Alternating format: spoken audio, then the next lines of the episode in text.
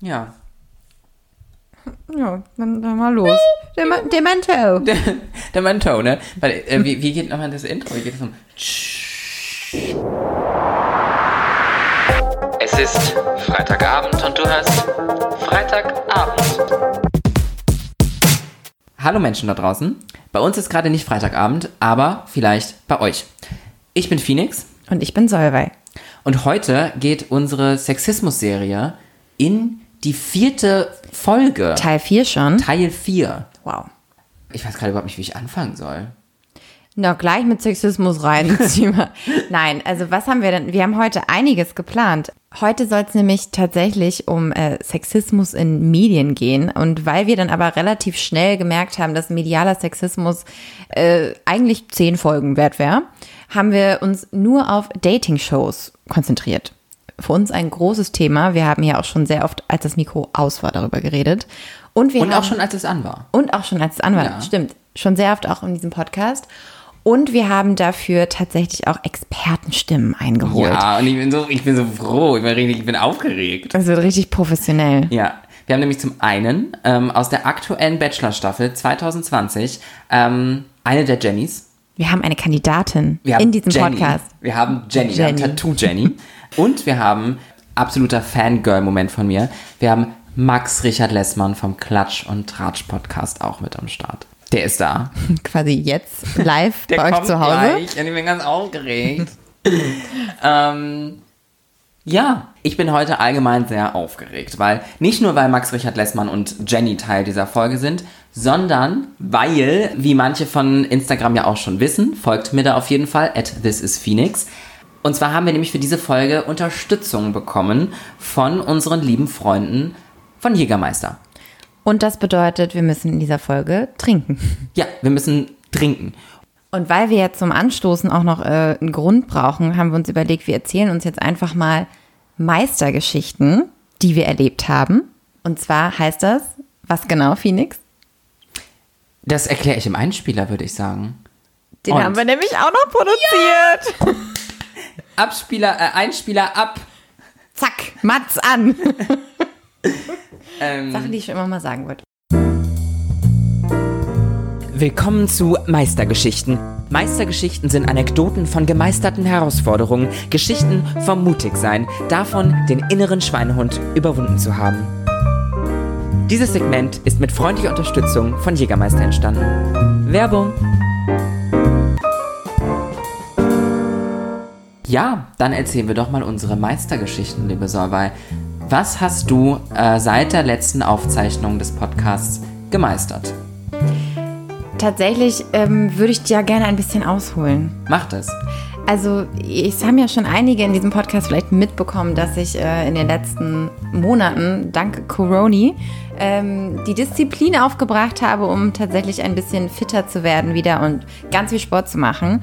Und ich bin besonders stolz, dass ich jetzt in diesen letzten Wochen das auch gehalten habe. Und diese Woche habe ich es geschafft, dreimal zum Sport zu gehen, an Tagen, an denen ich gar nicht gehen wollte. Also ich war tatsächlich insgesamt viermal und ich wollte an drei Tagen absolut nicht. Ich war total unmotiviert, ich war super müde und ich habe es dann einfach gemacht und dann in den ersten fünf Minuten habe ich mich so viel besser gefühlt und war so, Gott sei Dank hast du es gemacht. Und ich war schon stolz, dass ich dann diese Disziplin aufgebracht habe und die jetzt gerade durchhalte und es geht mir einfach mega gut damit. Das freut mich. Ich bin nach wie vor nicht sportlich unterwegs. Ich fahre jetzt ein bisschen mehr Fahrrad. Das machst du aber sehr gut. Ja, das mache ich sehr gut. Phoenix fährt, toll Fahrrad. Und ich atme toll und ich schlafe toll. Also das sind so meine Talente. Ähm, und ähm, also das, was ich sagen möchte, hat auch was mit Disziplin tatsächlich zu tun für mich. Und zwar war ich in einer Freundschaft an einem Punkt, äh, für alle, die da spekulieren wollen, nein, es ähm, hat nichts mit Solvay zu tun. Nein, wir Ähm, streiten uns nie. Und ich war an einem Punkt, wo mir von einem Freund Vorwürfe gemacht wurden und ich das einfach so hingenommen habe und für die Harmonie im Freundeskreis irgendwie einfach locker geblieben bin. Und das finde ich, habe ich gut gemacht. Ich war auch super stolz auf dich, weil wir hatten darüber gesprochen in diesem Moment und du Ich warst, war böse. Du warst richtig Verletzt. Ich war verletzt. Ja. Ich war sehr verletzt. Und ich dachte kurz, jetzt geht's ab. Ich dachte wirklich kurz, jetzt schießt du zurück und dann geht äh, es ab. Aber du, dann habe ich mit dir gesprochen und du warst dann, nein, okay, ich bleib jetzt. I, I stay cool. I am cool Ruhig. and I stay cool. Daddy, Daddy, cool. Oh Gott, das war so absurd. Wir saßen in Kreuzberg und es fuhr ein Typ in einem Renault Twingo Oh nein. an uns vorbei. steht. Er war circa 25, trug eine super coole Sonnenbrille und fuhr da so lang. Daddy, Daddy cool. Lief so im Radio richtig laut mit offenen Fenstern. Das fand ich super. Ähm, und auf den stoßen wir jetzt auch an und auf uns. Ich mache uns mal kurz einen Jägermeister fertig. Ja, Mutti hat gekocht, Essen ist fertig. Ich habe mit 36 Kräutern gekocht. ja, riecht auf jeden Fall so, ne? Würde Ja. ich mal sagen. So. Auf uns war's Auf dann. uns. Ja. Das Und- haben wir gut gemeistert. Danke, Jägermeister. Cheers. Oh, Oh. Ja. das haben wir sehr synchron abgestellt. Ja, also wenn wir was können. Dann Synchrongläser abstellen. Gläser abstellen. Kommen wir zurück zu den ernsten Themen des Lebens. Love and Dating. And Sexism. Besten Ja. Themen. Ja, wie romantisch. Nee, weil wir waren ja beide tatsächlich in unserer Heimat das letzte Wochenende. Und es Schon gibt, wieder. es gibt einen jungen Mann in meiner Heimat, den ich toll finde, seit ich 14 bin ungefähr. Einen sehr süßen jungen Mann. Ich habe den nämlich auch kurz gesehen. wir weil. dürfen hier nicht so viele Hints geben, wer das sein könnte. True. Nur, ne? Hier. Mhm. Nobody knows, nobody knows but me. Ähm, ja. And me. And some other people. Ähm, und dann habe ich mir gedacht, komm, jetzt bist du eine Frau, jetzt kannst du dir auch Tinder runterladen und dich so lange durch Lübeck wischen, bis du ihn findest. Und das habe ich gemacht. Das habe ich versucht. Ich habe den Radius so eingestellt, dass das wirklich nur, also die Kilometer, das Alter, alles so klein wie möglich. Ich habe mich trotzdem drei Tage, habe ich meinen Daumen wund gewischt Ich bin Lübeck. total begeistert gewesen. Also, was heißt begeistert? Ich bin total verwundert gewesen, dass Lübeck so viele Ja, ich- Menschen ich- ich- bereithält, crazy. dass du dich drei Tage da durchswipen konntest. das und ich ich war nicht wirklich, gedacht. also du kannst meine, meine Schwester fragen, die viel bei mir war. Ich habe den ganzen Tag gefühlt nur da mich durchgeswiped.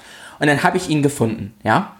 Und es ist kein absoluter Handymensch, das heißt, dass es nicht direkt ein Match war, Hm. lässt sich auch darauf zurückführen. Das ist jetzt nicht direkt, dass ich denke, oh mein Gott, er hat mich gesehen und nach links gewischt. Also zum Nicht-Match ge gewischt. Ähm, ja. Und dann hatte ich ihn gefunden und endlich nach rechts geswiped. Ungelogen, so zwei Stunden später ist mein Tinder einfach gecrashed und hat nicht mehr funktioniert. Und woran hast du das gemerkt? Dass ich keine neuen Matches mehr hatte, keine Nachrichten mehr bekommen habe und ich mir auch keine neuen Menschen mehr angezeigt wurden. Und das, also ich weiß auch von einer anderen Person, mit der ich auch gematcht habe, weil ich habe nicht alle nach links gewischt, sind wir ja ehrlich hier. Und da hat mir eine andere Person, also die, die kannte ich auch schon vorher persönlich. Hey, vielleicht ist mein Ex-Freund dabei. Muss mir eigentlich nochmal zeigen. Hm, Nee, Grüße gehen raus. Nee, auf jeden Fall habe ich, da- hat diese Person mir halt auch gesagt, dass ich nicht mehr angezeigt wurde. Also, dass ich nicht mehr angezeigt werde, dass ich weg bin. Ah, krass. Das heißt, diese ganze Arbeit war umsonst. Ja. Ich versuche es ja aber nach wie vor über Tinder junge Männer kennenzulernen. Da gibt es ja aber heutzutage auch ganz andere Wege, jemanden kennenzulernen. Ja, die sind dann ein bisschen öffentlicher, würde ich sagen. Ich hatte im Podcast ja aber auch schon ein Date mit Clemens. Also auch schon ein sehr öffentliches Date. Richtig. Aber andere Menschen gehen ja noch einen Schritt weiter und gehen in Dating-Shows. Da haben wir jetzt auch die smooth Überleitung zu unserem Thema der Folge. zu Sexismus, der in diesen Dating-Shows stattfindet. Und da ist natürlich als erstes mal die Frage, und da ist natürlich das, das erste Ding, was denn eigentlich das Problem an der ganzen Sache ist. Wo, wo liegt das Problem in Dating-Shows beziehungsweise im TV allgemein, wenn wir uns mit dem Thema Sexismus beschäftigen? Und da gibt es verschiedene Punkte, die da unserer Meinung nach Schwierigkeiten bereiten. Das ist zum einen die Darstellung der Geschlechter, inklusive der Objektivierung der Frau und der Mangel an Darstellung non-binärer Personen beziehungsweise Personen, die nicht heterosexuell sind, also die nicht cisgendered und heterosexuell sind, die finden wahnsinnig wenig statt. Kannst du eine aus dem Stegreif nennen? Aus, wir, wir beziehen uns jetzt nur auf deutsches Fernsehen, ne? Ja, hauptsächlich auf jeden Fall. Ja. Naja, es gibt ja Prince Charming. Okay, aber das ist die einzige. So die jetzt mal, die ist ja, ja auch wirklich nur für Schwule. homosexuelle Ja. Männer. Genau, also auch ja wieder nicht super offen. Also wenn ich darüber nachdenke, welche Dating-Shows es in Deutschland gibt, ähm, beziehungsweise mit denen ich mich jetzt auch beschäftigt habe für die heutige Folge, dann würde ich behaupten, sind die beiden Positivbeispiele Prince Charming, worüber wir gerade jetzt schon kurz geredet haben, und First Dates of Vox, weil das sind auch Mhm. Das Sendungen. ich gar nicht. Das sind auf jeden Fall Sendungen, wo eben queere Menschen stattfinden.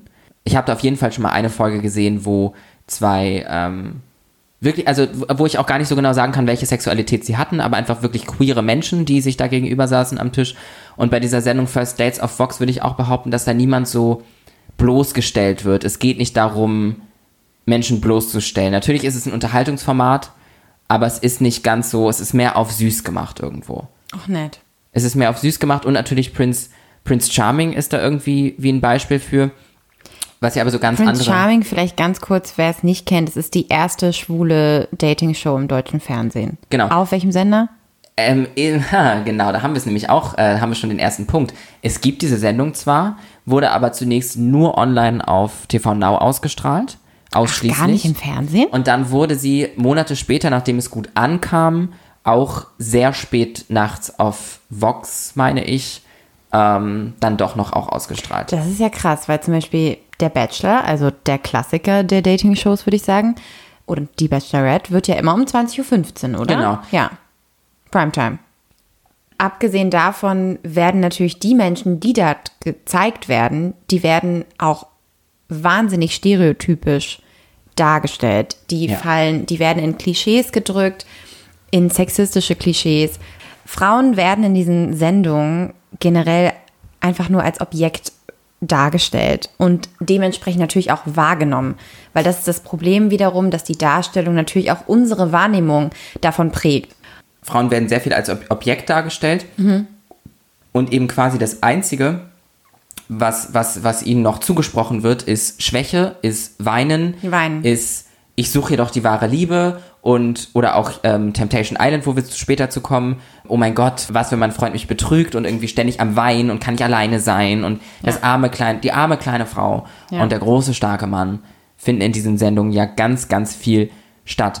Wir haben, äh, wir, kommen, wir kommen gleich noch wieder zurück zu den verschiedenen Sendungen, die es so gibt.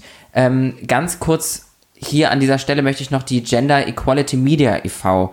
Ähm, erwähnen. Das ist nämlich ein Verein in Deutschland, der sich durch Spenden finanziert und sich grundsätzlich eben mit Sexismus in den Medien beschäftigt. Deren Einstellung ist letztendlich, ähm, dass sexistische Berichterstattung in den Medien Gewalt in Worten ist. Und Studien belegen eben den engen Zusammenhang zwischen sexistischer Berichterstattung und Gewalt gegen Frauen, Trans- und Intermenschen und Queers.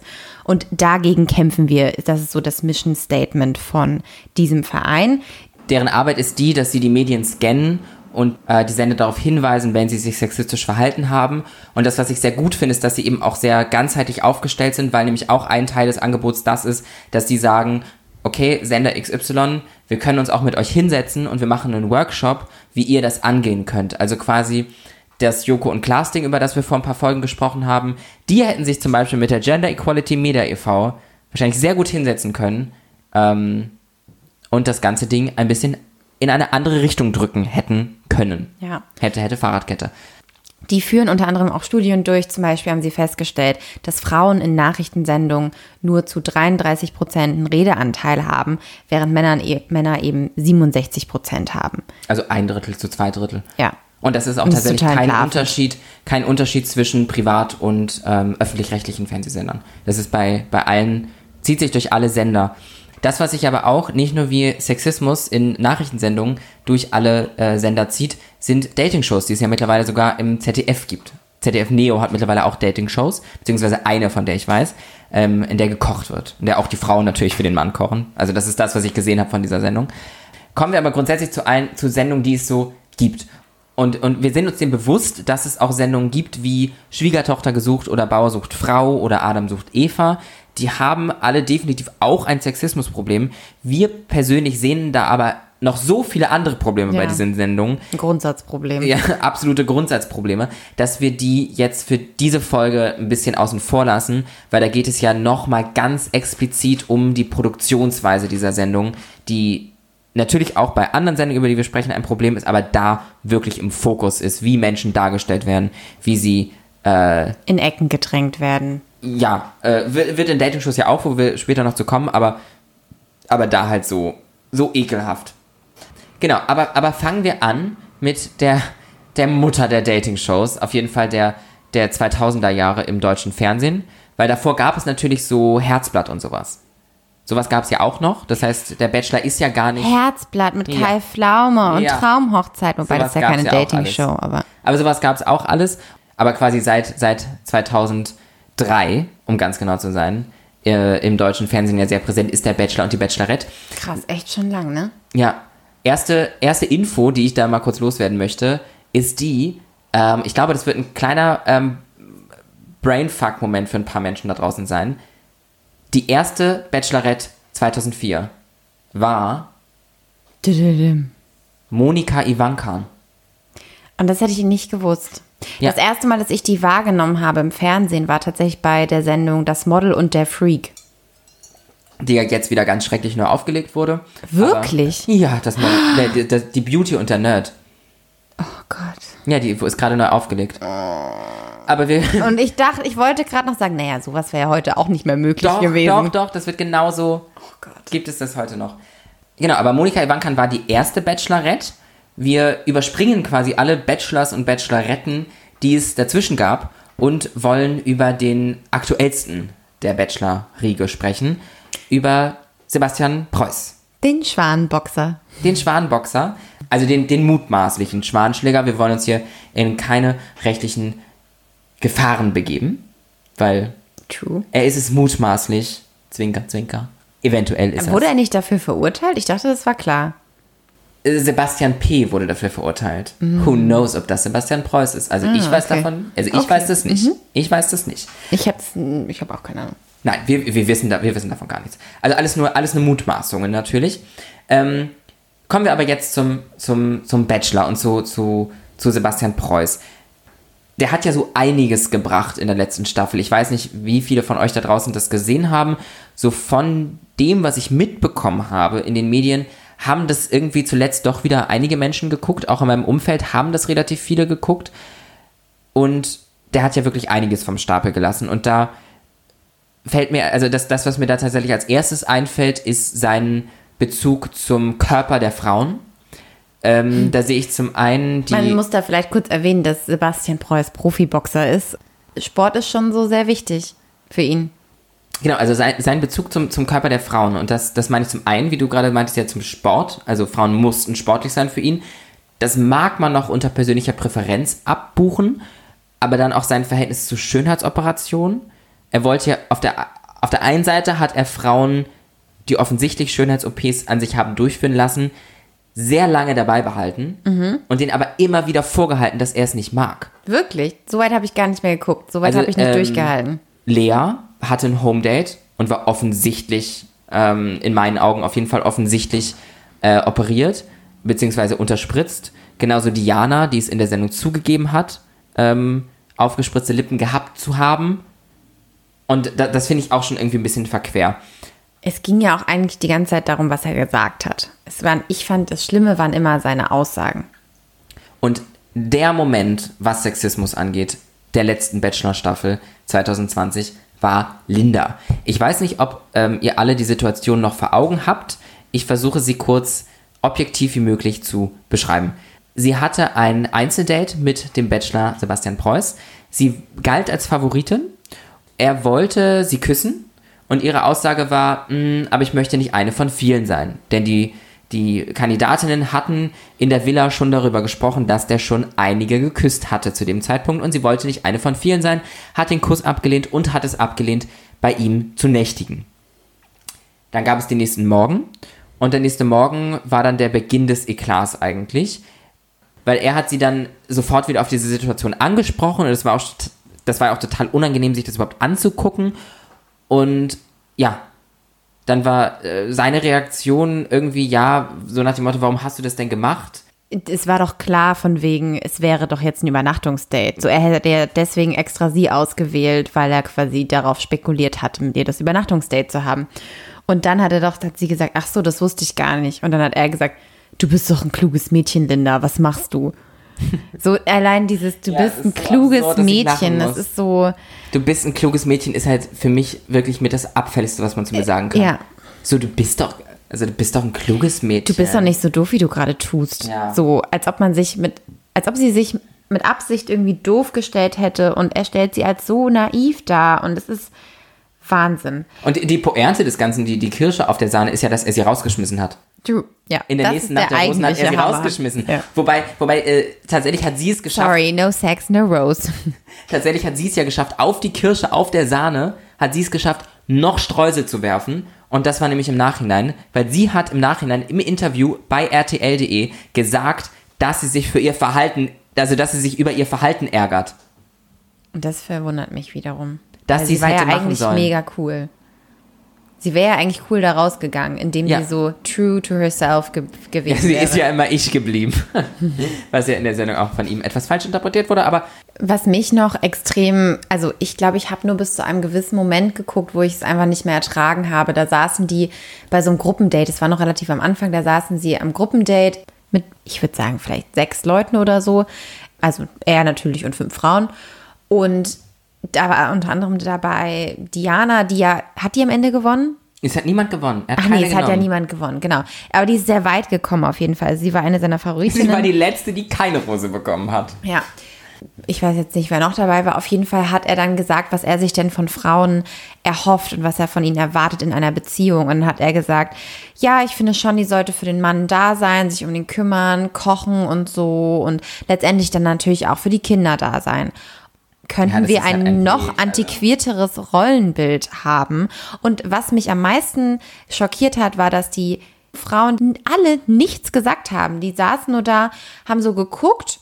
Manche haben genickt, manche haben gesagt, "Hm, ja, aber es hat niemand gesagt, sag mal, hackt's eigentlich?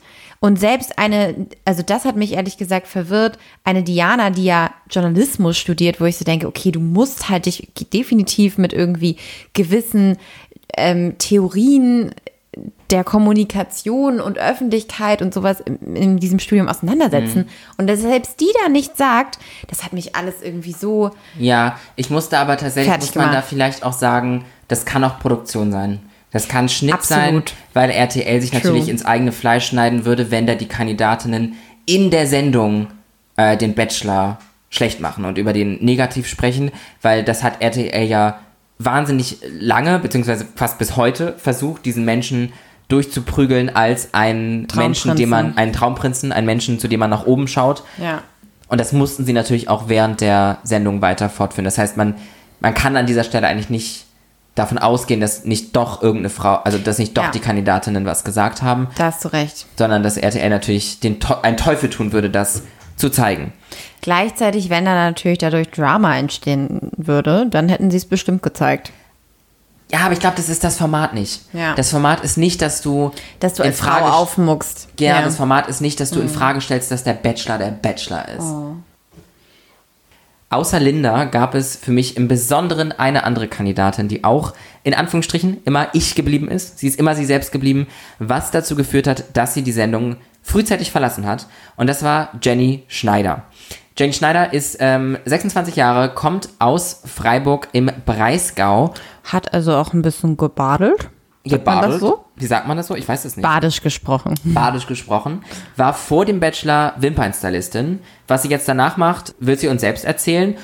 Für die, die die Sendung geguckt haben, sie war, äh, Jenny Schneider ist die Jenny, die sehr tätowiert ist, hat sehr viele Tattoos, einen hellblonden Bob und ist eben die, die früher gegangen ist. Und jetzt lassen wir sie selbst zu Wort kommen. The one that got away. Hi, Jenny. Hallihallo. Was war für dich der ausschlaggebende Grund, dich beim Bachelor 2020 zu bewerben? Das war der ausschlaggebende Grund. Ich wollte einfach schon immer mitmachen und ich habe es irgendwie nie wirklich so hinbekommen, mich zu bewerben. Irgendwie, ich wollte immer, aber ich habe es halt nie gemacht. Und dann habe ich mich beworben und dann lief das unerwartet gut und ich war dabei. Und wie hast du dich gefühlt, als der Bachelor die Kandidatinnen dich inklusive Mädels genannt hat? Also ich kann mich jetzt tatsächlich gar nicht irgendwie daran erinnern, dass er das getan hat, wo ich da war. Ich habe ihn ja einfach auch nur zweimal kurz gesehen. In dem Moment fällt es gar nicht auf, wenn er es gemacht hat, weil man einfach mit den Gedanken irgendwo ganz anders ist. Aber im Nachhinein, wo ich es gesehen habe, habe ich irgendwie schon gedacht, ähm, äh, ja, einfach bescheuert, ne? Demnach war das dann auch kein Thema zwischen euch Kandidatinnen? Demnach war das auch zwischen den Kandidatinnen und mir kein Thema, dass er uns Mädels genannt hat, weil ja, ich war ja auch gleich wieder weg. Naja, aber du warst ja freiwillig wieder weg. Äh, würdest du dich selbst als Feministin beschreiben? Also ich würde auf jeden Fall von mir behaupten, dass ich eine Feministin bin. Ich könnte mir das absolut überhaupt nicht vorstellen, ja, die typische altmodische Frauenrolle zu übernehmen. Und kann man dann als Feministin beim Bachelor teilnehmen? Anscheinend ja. Nur halt nicht lange bleiben. ich lache jetzt, aber ich meine es eigentlich ziemlich ernst. Ähm, ich glaube, wenn man da wirklich so, ja, so drauf ist wie ich und das sehr ernst nimmt und sich selber wertschätzt, und das tue ich, dann kann man eigentlich nur weglaufen. Ähm, für mich war es halt wirklich einfach absolut nichts. Für mich war ja die ganze Situation an für sich nichts. Aber kann man. Ich glaube schon, dass man es kann. Wie gesagt, ich würde behaupten, dann hält man es aber halt auch nicht richtig aus. Aber es gibt durchaus einfach Mädels, die dort nicht sind, um ihre große Liebe zu finden. Und die ziehen das durch, egal wie feministisch sie eingestellt sind. Das wäre jetzt aber meine Behauptung. Du hattest ja auch schon angesprochen, dass du früher gegangen bist und im Fernsehen wurde es natürlich so dargestellt, dass das ausschließlich daran lag, dass du den Bachelor Sebastian nicht so toll fandst. Hast ja jetzt dich aber auch schon zu der ganzen Gesamtsituation geäußert, die nicht so ganz deins war. Was war dann der ehrliche Grund für deinen Ausstieg? Der ehrliche Grund, warum ich gegangen bin, also wirklich, weil das einfach alles für mich nichts war. Also Sebastian war absolut überhaupt gar nichts für mich wie alles abgelaufen ist, war überhaupt nichts für mich. Ich bin ein sehr ehrlicher und bodenständiger Mensch und mir war das alles zu, zu arg weg von Normalität und von Realness einfach. Es ist zwar nichts gestellt, was die, was die Aussagen oder Texte, äh, was jemand sagt, angeht, aber mir war das trotzdem einfach zu verrückt. Ich wurde am Ende einfach auch noch krank. Ich habe Fieber gehabt. Mir ging es wirklich ganz, ganz schlecht. Ich war auch ganz lange in Deutschland noch krank. Das war einfach auch der Punkt, wo für mich klar war, jetzt ist Feierabend. Ich habe keinen Bock mehr. Und ja, dann bin ich gegangen nach Diskussionen. Was ich auf der einen Seite auch ein bisschen schade fand, dass du gegangen bist. Aber wie läuft das dann ab, wenn man, wenn man freiwillig früher geht? Man wird, man muss eigentlich relativ sofort seine Koffer packen und das sehr schnell, geht aus der Villa raus, ähm, kommt dann noch eine Nacht ins Hotel und am nächsten Tag geht der Flieger. Es geht recht flott. Aber mir war es so, ich bin nachmittags raus und am nächsten Tag, am Nachmittag saß ich schon im Flieger. Also man ist dann doch schnell ähm, wieder weg. Aber was, was auch gut war. Ich habe mich gefreut. Das kann ich mir sehr gut vorstellen. Und seit du da deine Koffer gepackt hast, was ist jetzt der Plan? Wo soll die Karriere hingehen? Also ich habe ja nach den Dreharbeiten einen neuen Job angefangen. Ich bin mittlerweile in einem Tattoo-Studio als Store-Managerin gelandet. Das möchte ich auch absolut weitermachen und mehr habe ich gerade aktuell nicht in Planung. Ich habe mich von allem so ein bisschen zurückgezogen. Ich bin so, wie es jetzt gerade ist, sehr glücklich. Ich sehe gerade aktuell nicht ähm, den, den Drang daran, was zu ändern. Wenn aber irgendwann mal was kommt oder irgendwie was, wo ich sage, okay, da habe ich total Bock drauf, kann ich mir das schon vorstellen, nochmal irgendwie auch vielleicht den Weg ins Fernsehen zu finden. Aber was Dating-Formate angeht, ich glaube schwer, dass ich mich davon äh, fernhalten werde. Dann wünsche ich dir alles Gute für deine Arbeit im Tattoo-Studio. Finde ich sehr cool. Vielleicht kommen wir mal vorbei für ein kleines Tattoo. Und vielleicht sieht man dich ja dann doch irgendwann nochmal über die Bildschirme flimmern. An dieser Stelle möchte ich mich aber einfach nur noch einmal bei dir bedanken, dass du ähm, so offen darüber gesprochen hast. Und ja, Savai, zurück ins Studio. ich melde mich zurück aus dem Studio. Wir sind zurück mit der Erklärung, was wir denn damit meinten, dass Sebastian äh, die Kandidatin Mädels genannt hat. Also tatsächlich hat er wirklich immer in dieser Folge diese Erwachsenen. Ja, nicht nur er, muss man sagen. Nee, Nicht tatsächlich alle. alle, alle. Ne? Also er hat, er und alle haben die Frauen, also er hat diese erwachsenen Frauen alle als immer, immer als Mädels bezeichnet. Die hat die Mädels so. Ich weiß nicht, ist es bei der Bachelorette auch so? Werden da auch die Männer als Jungs bezeichnet? Ja, ja äh, oft? Ja, werden sie schon auch. Und da, ich möchte Sebastian Preuß nicht im Ansatz in Schutz nehmen. Dennoch ist das ja aber so eine, so eine ähm, Dynamik, die sich ja im gesamten deutschen Fernsehen irgendwie ja. so entwickelt hat. Das, Auch Heidi Klum. Danke, Heidi Klum. Genau. Ja. Das sind ja die Mädels. Mhm. Ähm, genauso nennt, hat Gerda, glaube ich, ihre, ihre Bachelorette-Kandidaten auch Jungs genannt, wenn sie da ankamen. Und genauso hat Sebastian Preuß seine Kandidatinnen Mädels genannt. Wir hatten vor ein paar Wochen euch HörerInnen gefragt, wie ihr das empfindet. Also, ob ihr das sexistisch findet, wenn der Bachelor seine Kandidatinnen Mädels nennt. Und tatsächlich ist das fast komplett in der Mitte gespalten. 48% von euch haben gesagt, das finden wir sexistisch und 52% haben gesagt, das finden wir nicht sexistisch. Also wirklich 50-50. Findest du es sexistisch? Ja, also ich muss sagen, ich finde es in dem Kontext einfach, es ist halt so norma- normalisiert in unserer Gesellschaft, dass man es halt so sagt. Und ich muss sagen, dass ich das auch öfters gesagt habe, wenn ich über meine Freundesgruppe von Frauen spreche, weil das halt so gelernt ist. Eine Gruppe von Frauen, die sich trifft als Freundin, ist halt, das sind halt die Mädels. So. Sagen nicht im Speziellen heterosexuelle Cis-Männer oder auch, auch andere Männer, ja, ich treffe mich mit den Jungs. Ja, habe ich auch schon gehört. Aber, es- nicht so oft, glaube ich. Ja, ist natürlich eine vage Vermutung. Also ist ja, ist ja können wir jetzt auf nichts, auf nichts begründen. Also ich hatte da auf jeden Fall auch mal ein Gespräch mit meiner, mit meinem weiblichen Freundeskreis drüber. Wir sind so fünf, fünf Mädels. Wow. Äh, wir sind so fünf Frauen. Ähm, und wir hatten da mal drüber gesprochen, was man denn sagt, weil, also wir haben dann uns festgelegt irgendwie auf Freundinnen. Weil wir sagen ja auch nicht, ich treffe mich mit meinen fünf Frauen. Das ist irgendwie, klingt das auch komisch. Ich persönlich bin tatsächlich so ein bisschen on the fence, ob ich es wirklich schlimm finde. Ich finde es eben auch nicht so wahnsinnig schlimm, aber es geht einfach darum, dass man immer, dass es halt so wahnsinnig gelernt ist, dass man überhaupt nicht darüber nachdenkt, dass man als Ja. Mädel abgestempelt. Ich Ja. finde, Mädel als Einzelform ist auch nochmal was ganz anderes als Mädels. Ja, das würde ich auch, würde ich auch sagen. Wenn jemand zu mir sagen würde, ey Mädel, was machst du denn da? So, Ja. du bist doch ein kluges Mädchen. Wow, ich würde ausflippen. Aber wenn der sagt, du und deine Mädels, das ist irgendwie was anderes. Das ist auch irgendwie noch, meistens ist es irgendwie so nett gemeint. Ja, wobei auch mit positiver Intention kann man Dinge ja trotzdem falsch machen, sage ich mal. Also Absolut. so. Aber äh, wie gesagt, die, die Meinung dazu ist ja auch gespalten bei euch HörerInnen und genauso ist sie auch in mir selbst. Und ich habe das Ja. Gefühl, so geht es dir auch so ein bisschen, dass wir irgendwie, wir, wir sehen, dass es falsch ist, aber ja, sagen wir so, es, es gibt irgendwo Schlimmeres. Ja.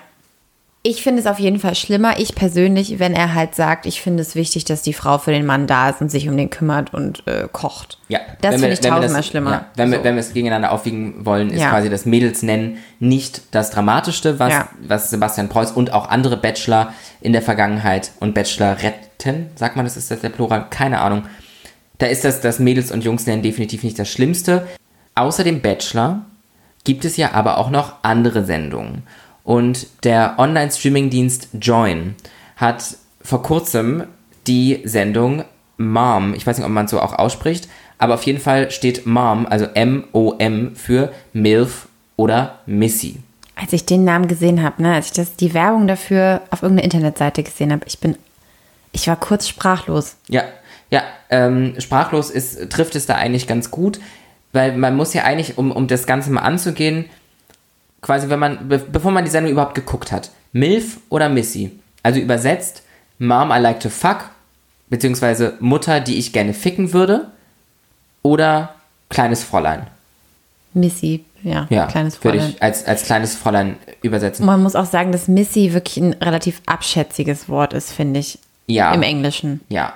Also Milf natürlich sowieso, aber Ja, MILF ist so ein bisschen zweigeteilt, würde ja, ich es sagen. ist halt so, ja, aber also niemand möchte, es gibt im Deutschen ja auch kein Wort für sowas. nee, geile Alte. Ja. Und das zeigt halt viel mehr, was, was MILF auch für ein Wort ist und was es halt eigentlich bedeutet. Für, für alle die, die es, die es vielleicht nicht mitbekommen haben, das ist eine Sendung, in der ein 28-jähriger äh, Junior, in Anführungsstrichen, so wird er genannt, und ein 57-jähriger Senior, so wird er genannt, ähm, auf sieben Missys und sieben Milfs treffen. Und ähm, dann ist das quasi wie Prinzip Bachelor. Sie lernen sie kennen und sie schmeißen raus, bis sie sich Aber am Ende eine können, aussuchen. es können auch, also der Senior kann auch die Missys kennenlernen und Genau. okay, genau. alles klar. Das geht ja am Ende darum, das ist ja. Querdaten. Mhm. Genau, und da, da, da. Die Produktionsfirma Konstantin Entertainment schreibt auf der Website, dass die Kandidatinnen attraktive, selbstbewusste, ledige Damen zwischen 18 und 50 Jahren sind. Da ist tatsächlich schon eine Information ein bisschen so gedreht, wie sie das gerne hätten, weil die Frauen nämlich am Ende nur zwischen 24 und 46 Jahren alt sind. Und da haben wir auch schon meinem Empfinden nach das erste Problem. Denn es gibt den Senior mit 57. Aber die älteste Frau der Sendung ist 46. Ja, weil danach gilt eine Frau ja nicht mehr als attraktiv. Genau. Bedeutet, also ein Mann ist mit 57 noch ein Mann von Welt, der einer Frau die Welt zeigen kann. Ein belesener Senior. Ja. Aber eine Frau, äh, um, begehrt, um begehrenswert zu sein, sollte jetzt dann doch nicht über 46 Jahren alt sein. Ähm, natürlich sind das am Ende auch alles Unterstellungen. Who knows, wer sich da beworben hat. Vielleicht hat sich auch niemand beworben, der älter als 46 war, aber das wage ich stark zu bezweifeln. Andere Punkte, die diese Sendung auch wahnsinnig toll abhakt, sind äh, grundsätzlich schon mal einfach Frauen als Konkurrentinnen, Frauen, die nur auf Geld aus sind, Frauen, die sich gegenseitig versuchen, einen Mann auszuspannen, Frauen, die entweder auf sexy Junggesellen stehen oder auf einen reichen, intellektuellen Mann, der ihnen die Welt zeigt. Jung und schön gegen alt und weise. Ja, beziehungsweise alt und weise auf die Männer bezogen und auf die Frauen ja da wird ja die, die, die Missys sind ja irgendwie auch Models und Influencerinnen und Studentinnen und die Milfs sind halt Milfs. Ja. Das ist die einzige Identität. Ja. Und, und sie werden darauf runtergebrochen, dass sie alt sind, aber ja trotzdem noch fickbar. Weil sie sind ja Milfs. ja. Klasse, super, toll. Oh Gott. Dieses Jahr oder letztes Jahr produziert worden. Ja, ja, das ist ja jetzt, jetzt Also, aktuell. Ich, ich glaube, das Finale ist quasi noch nicht ausgestrahlt. Es ist nicht mehr 2004, sondern es ist halt einfach 2020. Ja. Ähm, und das Finale wird dann hoffentlich eine Doppelhochzeit am Strand. Oder vielleicht entscheiden sich beide für ein Harem und sie alle gewinnen. Neben den Sendungen, über die wir bisher gesprochen haben, gibt es ja noch mehr. Ich würde tatsächlich, wenn man die RTL-produzierten oder von RTL ausgestrahlten Sendungen in eine gewisse Formation bringen möchte, dann würde ich sagen, haben wir die Steigerungsform Bachelor, Bachelorette. Die Steigerung davon ist Love Island und die Steigerung davon ist Temptation Island. Das ist wie absurd, der- absurder am absurdesten. Eine der wenigen Sendungen, die ich tatsächlich auch gesehen habe. Schande auf dein Haupt, Schande Ja. auf mein Haupt. Ich habe es nämlich auch gesehen. Die erste Staffel habe ich komplett geguckt, die zweite noch nicht ganz komplett. Von welcher Sendung jetzt genau? Von beiden? Temptation. Temptation Island. Ich habe, wir, wir sind ja hier ehrlich, ne? Wir sind ja hier in Safe Space. Ich habe Love Island die letzte Staffel gesehen und ich habe Temptation Island beide Staffeln gesehen. Mir ist das ein bisschen unangenehm, das zuzugeben, weil sobald man diese Sendungen schaut, unterstützt man sie ja. Mit jedem Klick, selbst wenn man guckt und denkt, oh, was passiert da eigentlich, unterstützt man die Sendung, man signalisiert als eine Person von ganz vielen, die es schauen, dass einfach da Interesse besteht. Und solange Interesse an diesen sexistischen Sendungen in der Form so besteht, werden sie auch weiter produziert werden, davon gehe ich mal aus. Die Steigerung der Sendungen ist es für mich grundsätzlich, weil der Bachelor, das ist halt so, da, da, da, den tun noch alle auf stilvoll. Bei Love Island ist es dann schon so, okay, ich brauche irgendwie einen Partner, um zu überleben, so ungefähr, um dabei zu bleiben. Und Temptation Island ist ja dann ähm, der Job von der Vielzahl der KandidatInnen, ist es einen anderen Kandidat in der oder die vergeben in einer monogamen Beziehung ist, zu verführen. So, das ist ja, also so, es geht darum, zu verführen, einen, einen Menschen, der in einer monogamen Beziehung ist. Deswegen ist das für mich so die Steigerungsform der Dating-Shows, weil ist das überhaupt Dating? Das ist doch alles nur ein Spiel für alle Ja. Beteiligten. Eigentlich ist es überhaupt kein Dating, ja. Ja, äh, man kann es eigentlich schon gar nicht mehr als das verbuchen. Das, was nicht nur bei MILF oder Missy, sondern auch bei den Sendungen, von denen ich jetzt gerade spreche, also Temptation Island und Love Island der Fall ist, genauso der Bachelor, wahrscheinlich alle Dating-Shows im deutschen Fernsehen, dass man die absolute Vielzahl der KandidatInnen als weiß liest, also ich persönlich auf jeden Fall, und natürlich als cisgendert. Also da passiert ja eigentlich nichts, was nicht cisgendert und heterosexuell ist. Und das finde ich an diesen Sendungen irgendwie ganz schade, irgendwo fast schon. So, so, ihr, äh, ja. Aber woran liegt das eigentlich? Keine Ahnung. Wir haben aber ja jemanden gefragt, der äh, das ein bisschen analysiert hat, woran das liegt. Ja. Also, er ist wahrscheinlich, so, so großer Fan wie ich von ihm bin, ist er wahrscheinlich von, von Trash-TV und Dating-Shows. Es ist nämlich Max Richard Lessmann von dem Podcast Niemand muss ein Promi sein, dem Klatsch und Tratsch Podcast Deutschlands, International würde ich sagen. Also, Dachregion. nein, nein, nein, nein, das hört auch Kim Kardashian. Die hört sich an, was Max und Elena dazu zu sagen haben. Ja, nein, Elena ist mit denen auch allen super dicker. Ah ja, okay. Elena ist mit denen total, also super close. Ja. Also auch mit Kendall Jenner und wie sie alle heißen. Die ist immer in den Hollywood Hills oder wie das heißt. Bever Beverly Hills, keine Ahnung, ist mir auch egal. Zurück zu Max. Wir, Genug von wir Elena. haben ihn auf jeden Fall gebeten, sich selbst vorzustellen. Hi Max, sag doch unseren HörerInnen erstmal, wer du bist. Einen wunderschönen guten Tag, mein Name ist Max Richard Lessmann. Manche nennen mich Gonzales vom Podcast Niemand muss ein Promi sein und ich bin großer Fan von Reality TV, vor allem von Dating-Shows. Ich weiß gar nicht so genau, wann das anfing.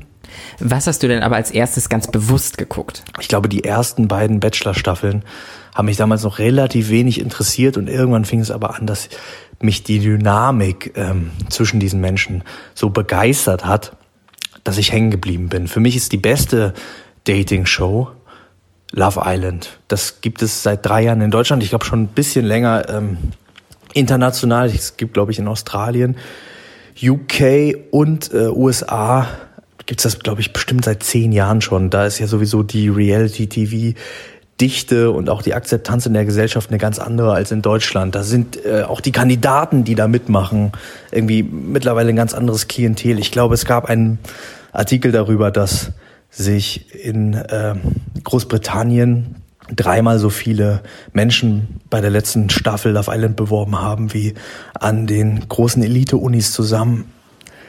Das zeigt irgendwie schon, dass, da, dass das irgendwie einen anderen Stellenwert hat. Ob das jetzt gut ist oder schlecht, äh, lasse ich mal so äh, im Raum schweben. Ich, ich find's klasse. Was mich daran, wie gesagt, so begeistert ist, wie die Menschen miteinander umgehen. Ich gucke mir einfach gerne an, wie Menschen reagieren in extremen Situationen. Ich gucke auch gerne das Dschungelcamp. Ich finde das interessant. Ich finde, das ist so ein bisschen einfach eine Anordnung, wie eine Versuchsanordnung.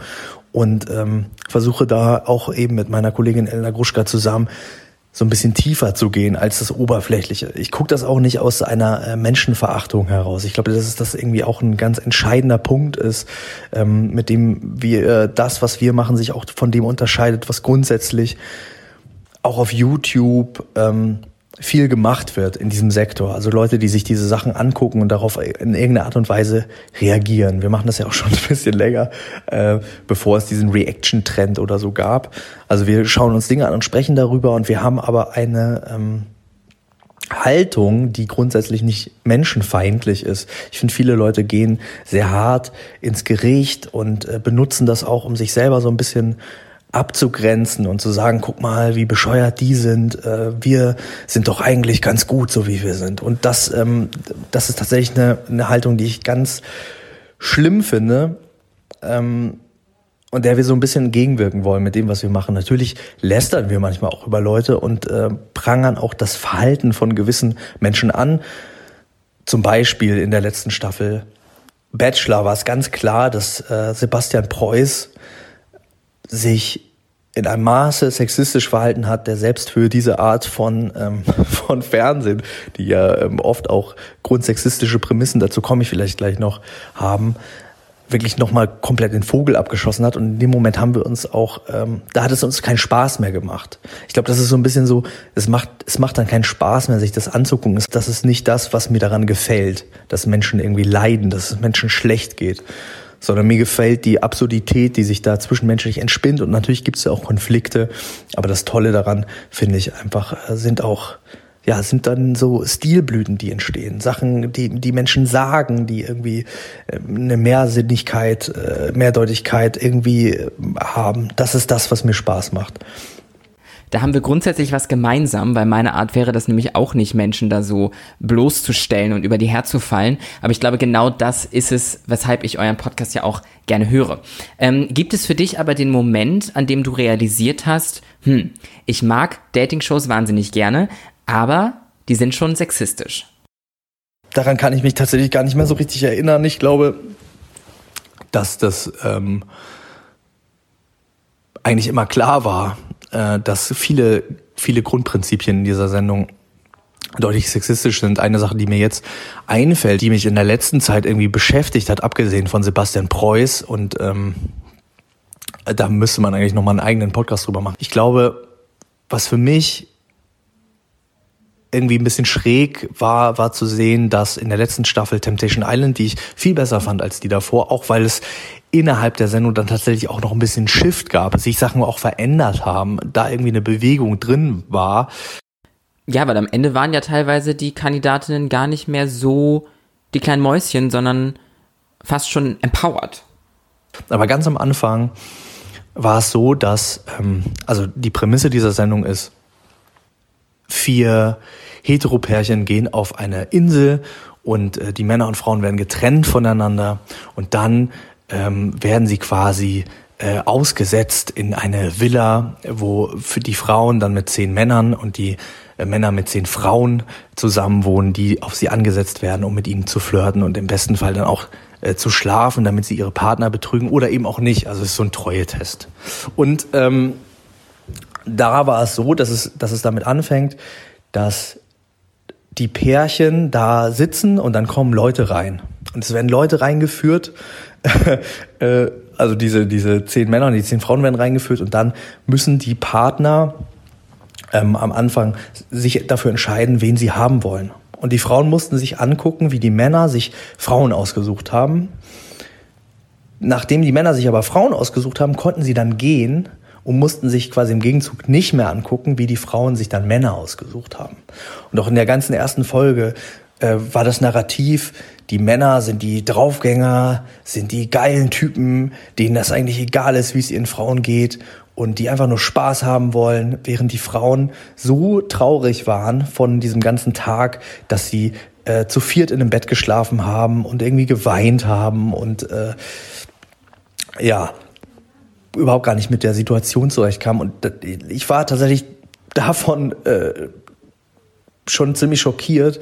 Das eine ist natürlich vielleicht nicht so zu steuern, aber schon damit einzusteigen, dass man die Männer so darstellt, äh, als ob äh, denen quasi alles egal ist, sie gar nichts äh, spüren, was vielleicht auch so war, und die Frauen äh, komplett in so eine Situation gedrängt werden, in der sie sich angucken müssen, wie die Männer sich andere Frauen äh, aussuchen. Die Männer müssen sich das aber im Gegenzug nicht angucken. Das fand ich, äh, das fand ich schon richtig schlimm. Da haben, haben wir auch lange drüber geredet. Ich habe mit Visavi da einen Podcast äh, drüber gemacht und ähm, über diese Situation haben wir geredet. Gerade Temptation Island finde ich aber ähm, in dieser Staffel, wie schon gesagt, eigentlich toll, weil sich diese Dinge im Laufe der Staffel auch ein bisschen verändert haben und auch geschiftet haben und man auch die andere Seite gesehen hat und erlebt hat. Und das fand ich eigentlich ganz toll. Und das sind auch die Sachen, finde ich, die, ähm, die man irgendwie mitnehmen kann. Müsste man deiner Meinung nach aber die Sendung verändern? Und wenn ja, würden das denn überhaupt die Leute noch gucken?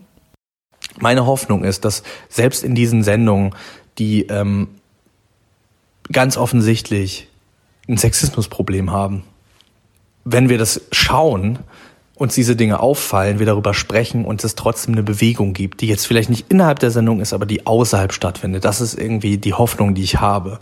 Ich glaube, dass das zum Beispiel was ist, was bei der letzten Bachelor-Staffel auf jeden Fall stattgefunden hat. Und ich glaube, es gibt natürlich ganz viele Leute, die das sehr oberflächlich wahrnehmen, die das gar nicht so ähm, tiefergehend konsumieren und das liegt auch so ein bisschen daran, was das eben für einen Stellenwert in der Gesellschaft hat. Reality TV ist in Deutschland echt so ein Schmuddelthema. Wie gesagt, in UK, Australien. Und in den USA ja auf jeden Fall auch. Apropos USA. Dort wurde ja, ich glaube, im letzten Jahr eine Staffel Are You the One produziert, ausschließlich mit pan- und bisexuellen Menschen. Bedeutet, die konnten alle aufeinander stehen. Und glaubst du, dass das in Zukunft auch in Deutschland möglich ist? Ich glaube, dass es äh, der Grund nicht so sehr das Publikum ist, was nicht bereit dafür ist. Das kann ich nicht so richtig beurteilen, ehrlich gesagt. Es kann sein, dass es, dass, äh, dass es da auch Schwierigkeiten gibt. Also von meinem Gefühl wäre das Hauptproblem, dass, ähm, glaube ich, das Klientel, was bei sowas mitmacht, und das merkt man irgendwie in diesen Sendungen immer mehr, das ist, äh, also die Menschen, die da teilnehmen, sind ich weiß nicht, wie, das, wie, wie man das richtig formuliert, aber die sind Teil vom sexistischen Establishment.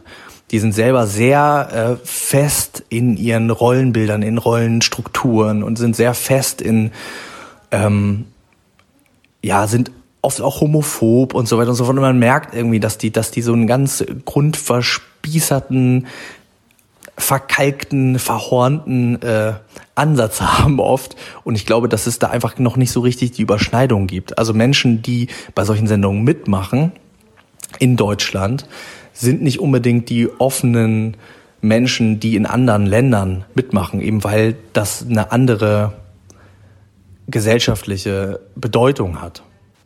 Ich würde mich aber natürlich total freuen, wenn sich das in den nächsten Jahren verändert. Und ich glaube durchaus, dass es das Potenzial hat.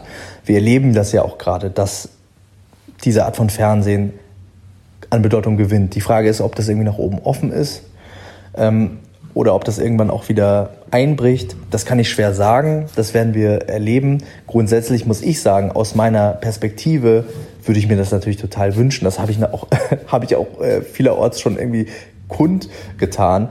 Weil es natürlich für jemanden, der diese Sendung liebt, ähm, ein absolutes Fest ist zu sehen, wenn sich das noch erweitert und man die, äh, die Möglichkeiten irgendwie noch breiter werden, ähm, das Experiment, die Experimente irgendwie noch vielschichtiger und vielseitiger werden.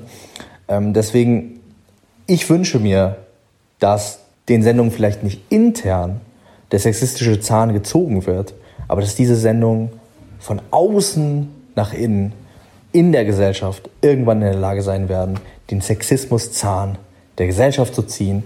Und dann funktionieren sie vielleicht auch als Sendung weniger sexistisch.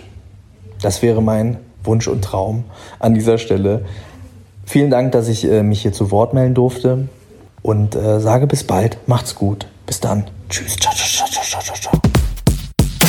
Max hat ja letztendlich gesagt, die Lösung in seinen Augen wäre eine Umkehrung quasi des Sexismus ähm, oder die Auflösung von außen nach innen. Also dass es durch die Kandidaten, die dann quasi gar nicht mehr so sexistisch sind, weil sie dieses Establishment nicht mehr sind, dadurch, dass halt nicht so sexistische Menschen in die Sendung kommen, die das von innen auflösen quasi. Das, also letztendlich geht es um die Auswahl der Kandidaten beziehungsweise um die Leute, die sich bewerben.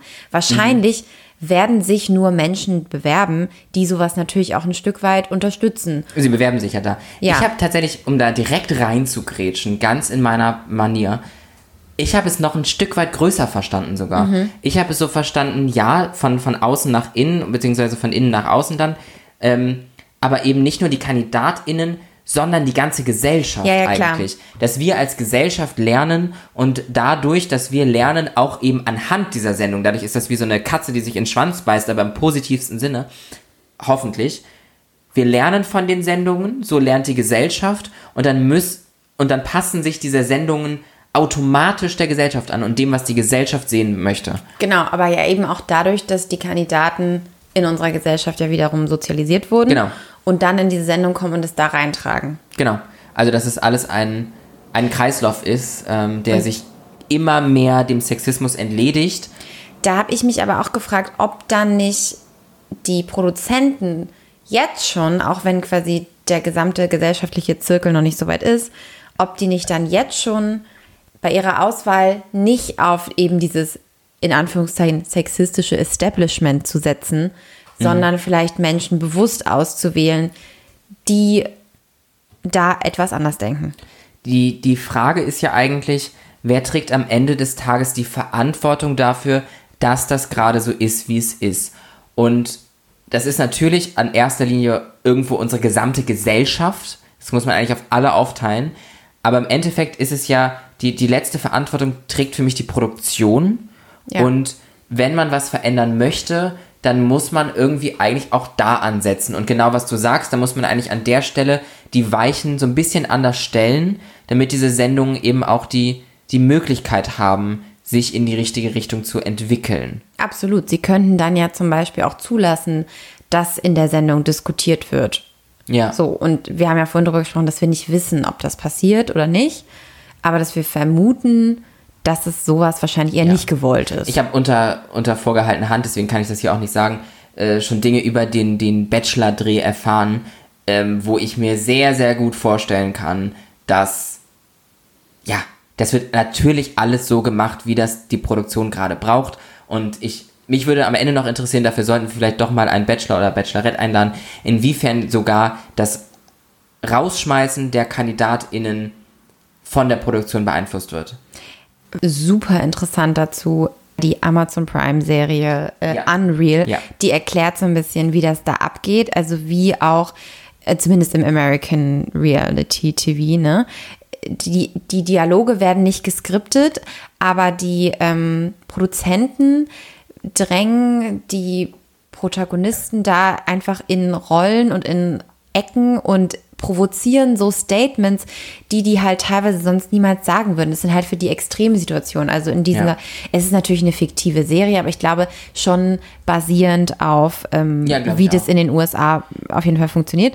Die Frauen in dieser Serie geht es halt nur um den, um den Bachelor, also da passiert es nicht für die Bachelorette. Ähm, die Frauen werden da halt alle abgefüllt, die sind halt einfach konstant alle besoffen Ja.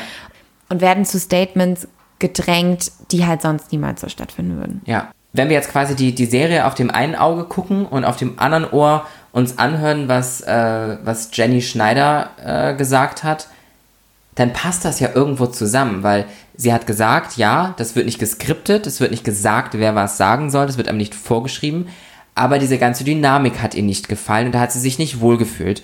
Und es ist jetzt natürlich reine Interpretation in das, was sie gesagt hat, aber das, man könnte es interpretieren, als dass auch beim deutschen Bachelor Dinge passieren, die ähnliche Dynamiken haben wie die Serie Unreal. Absolut. Ich meine, man merkt das ja auch immer in diesen Einzelinterviews. Also das ist ja das Gleiche.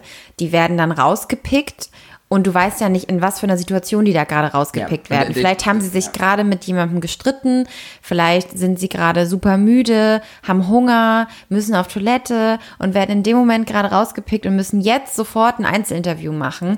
Und dann sitzt da halt jemand hinter der Kamera, den man nicht sieht und der stellt dann halt Fragen wie, naja, aber der hat dich doch heute schon total angeguckt. Und naja, du hast ja schon einen mega geilen Body. Und Mhm. dann sagt sie natürlich irgendwas so, ja, danke, so. Oder keine Ahnung. Oder reagiert genervt. Das, das wiederum habe ich die Infos von, Genau. von Jeremy Sex Topmodel, dass da die KandidatInnen, die ja teilweise nicht mal volljährig sind, ständig gefragt werden, ob sie denn eigentlich jetzt einen Freund haben und wie sie denn so Dates haben und so. Und dann natürlich junge Menschen, die nicht mal 18 Jahre alt sind teilweise, irgendwann einfach genervt reagieren. Klar. Und dann rollen sie mit den Augen, ja, und dann wird es dann reingeschnitten, wenn es der Produktion gerade passt. Kommen wir zurück zu unserem Thema Sexismus in Dating-Sendungen im deutschen TV. Und nicht nur zurück zu dem Thema, sondern auch unser Zukunftsausblick, den wir jetzt gerade schon ansatzweise gewagt haben. Und quasi auch so ein bisschen den, den Zukunftsausblick, beziehungsweise auf den Status quo. Und ich muss sagen, Sendungen wie Prince Charming oder auch Positivbeispiel First Dates auf Vox zeigt ja, es geht, Dating-Shows 2020 like zu produzieren oder wenigstens 2018, wenigstens 2017 like zu produzieren. Und dann kommt aber Join mit MILF oder Missy um die Ecke. Und da frage ich mich halt so ein bisschen, ne, ein Schritt vor, drei zurück. Ist Muss halt ein, echt nicht sein. Ja, ist es, ist es ein Tanz oder, oder ist es die Entwicklung Join, von. sorry. Ist es, ist es äh, ne? Warum braucht man das noch? Warum, warum ist unsere Gesellschaft so sensationsgeil, dass wir solche Sendungen brauchen? Ah, finde ich blöd. Ich habe aber auch noch ein Positivbeispiel, um es vielleicht positiv abzuschließen. Ähm, äh, auf Netflix äh, Dating Around ist auch ein amerikanisches Vorbild. Sehr offen, es werden queere, non-binäre Menschen dargestellt und sämtlicher Herkunft. Es ist sehr offen. Die Menschen kommunizieren da relativ, es ist natürlich wahnsinnig amerikanisch, aber die Menschen kommunizieren in diesen Dates sehr offen in der Regel und es ist irgendwie ganz süß gemacht. Okay, dann muss ich da vielleicht mal reingucken. Und ganz kurzweilig. Ja. Ich habe einmal reingeguckt und fand's blöd. Ja. Ja, aber ja, ich bin einfach nicht reingekommen. Ja, ist dabei. Das, was ich dich ja immer gerne noch frage, hast du letzte Worte? Ich dachte, jetzt kommt, hast du einen Ohrwurm. Hast du einen Ohrwurm? Ja, tatsächlich. Take, take a chance on me von Take a ABBA. chance on me. Na, na, na, na, na. If you, baby, baby, I'm still free. Take a chance on me. Und das ist nämlich, warte, wie, war, wie geht der Anfang? Das möchte ich jetzt kurz nochmal nachgucken, weil darum geht's nämlich. If you change your mind, I'm the first in line. Honey, I'm still free. Take a chance on me. Und ich habe nie. Soll man singen? Ja, das ist noch nie passiert. Ähm, ich habe noch nie diesen Text gehört.